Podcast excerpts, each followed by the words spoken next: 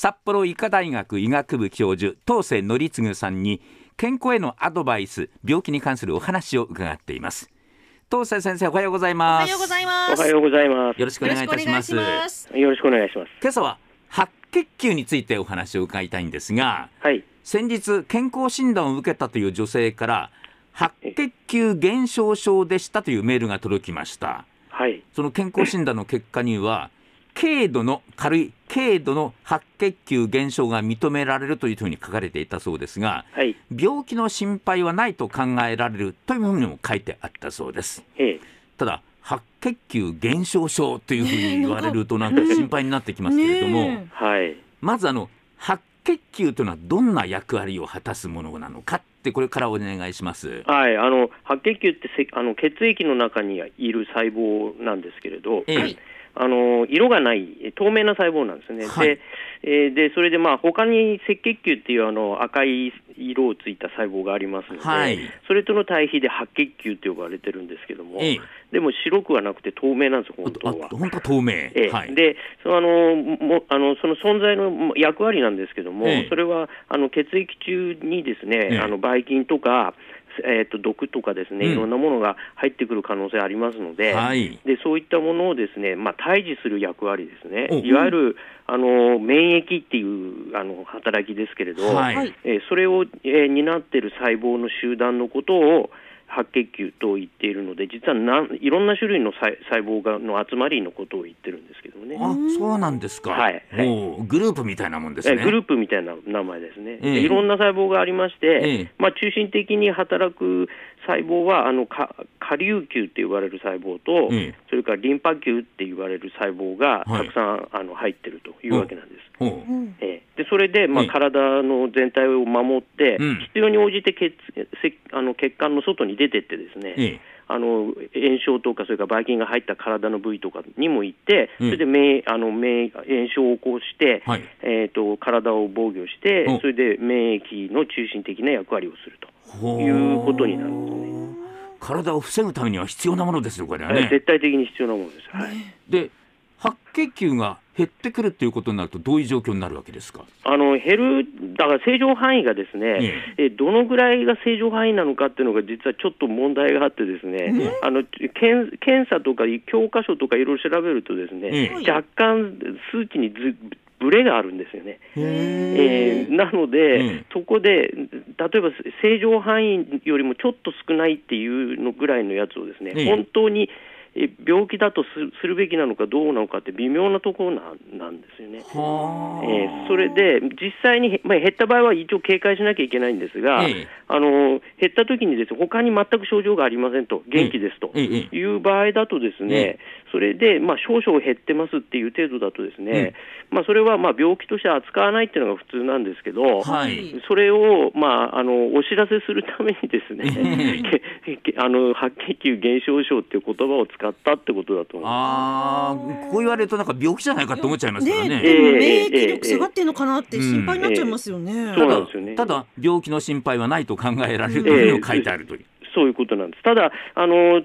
稀にですね、はい、その減っている数が減っているのが続いてて、だんだん本当に減っていっちゃう人がいてですね。はいでその場合はそのいわゆる白血病っていう病気ですね、血液のがんですが、その恐れもあるので、まあ、年に1回ぐらいを見ておいてくださいっていうようなことになるんだとあなるほど、そうですか、えー、えー、これ、白血球が減る理由、原因って何なんですか？これはもう白血球を作ることがで、能力が、えー、低下してしまったっていうことなんですよね。ええあの白血球は赤血球もそうなんですけど、はい、えーと、骨の真ん中に骨髄ってあるんですが、はい、でそこで実は作ってるんです、一生懸命。うん、でそれで毎日毎日作ってこう、どんどんどんどん細胞を入れ替えしてるんですけれど、はい、えー、その作る能力がですね、減ってしまうと、まあ、結局数が減るっていうことになるんですよね。うん、でその減るの、えーと、作る能力が減った状態はどういう状態かというと、それいわゆるはあのいわゆる大きな意味での白血病って病気になるわけですけれども、はいえー、でそうそうなっているかどうかっていうことなんですよね。じゃ減るこうたなんか要素っていうかなんか理由っていうのは何なんですか？えーと、白血病以外は全く分かってません。分からないんですか、えー、まあ、ちょっと多分ちょっと少ないぐらいですねっていう程度なんで、ただ、減ってくると、ですね、えー、あの結局、ばい菌とかをあの退治する能力が低下するので、えー、あの簡単に感染症になって炎症が起こって熱が出るっていうことになっちゃうんですね。はい。えー、そっちが一番問題で。なるほど、えー、あこれ白血球増やす増やす方法ってのあるんですか？あのです。実はですねあの白血球が今度上限の値よりも多くなってますっていう場合はですね、ええ、それは実は白血球に動員がかかってるってことを意味していて、え、つまり増やさなきゃいけない理由があるんだってことでそれは何かというとどっかに、うん、あのばい菌がいたり、うん、あの炎症が起こっていたり、うん、そういうことがあありもうすでに起こってますよっていうむしろえー、印なので、多いってことは病気だってことなんです、ね、増やせばいいってことじゃないんですか？ですね、多ければいいわけじゃないんですね。そうなんです。症状として白血球が増えるっていうことになると、体のどっかでなんかそういうふうな防御行動が行われてるということ行われてるということなんです。間違いなく。はい。それはそれでピンチな感じですね。ええ増えればいつもじゃないですね。そうなんです。でも減ってきているってことはやっぱり増やしたいですよね、ええ、正常なところにね、ええ、ただ、その病気でないというふうに、いわゆる先ほど言いました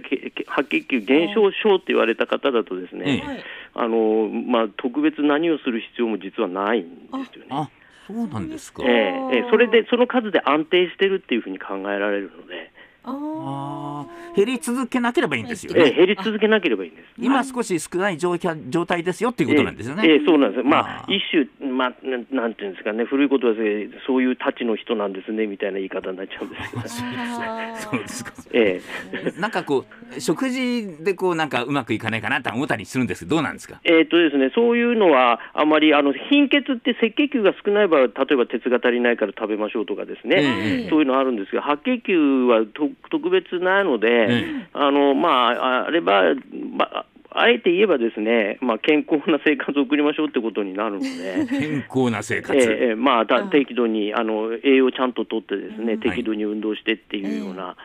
生活を心がけてくださいってことになりますね、つまり食事もきちんと食事をとってくださいってことなんですね。はい、そうですねはい。あまあ、それで状況を見るしかないということなんですね。えー、そうですねはい、はい例えばこういうふうにその、えー、血液の問題白血球とかっていう問題を、ええ。ー、病院で聞くとするとどこに行けばいいんです何かですか、えー、えー、と本当の専門はですねあの血液内科って看板を上げてる病院なんですが、はい、えー。とまあ、そうでなくても内科の先生だと、血液のことは大抵見れますので、あそうですえー、だ普通の内科に行っていただければ、うん、あのま、全く問題はないと思います、ね、あなるほど、えーだからこういうふうに健康診断の結果が出てきたけども、ちょっともう少し話詳しく聞きたいですって場合でもいいんですね。はい、もちろんそうです。えけあのそういうふうにちょっと指摘されたので、うん、精密検査してくださいっていうのは当然あのややっていただいて、うん、もう非常にいいことだと思いますんで、それで安心できるわけですからね。えー、そうですね。なるほどね。はい、わかりました、はい、ありがとうございました。ありがとうございました。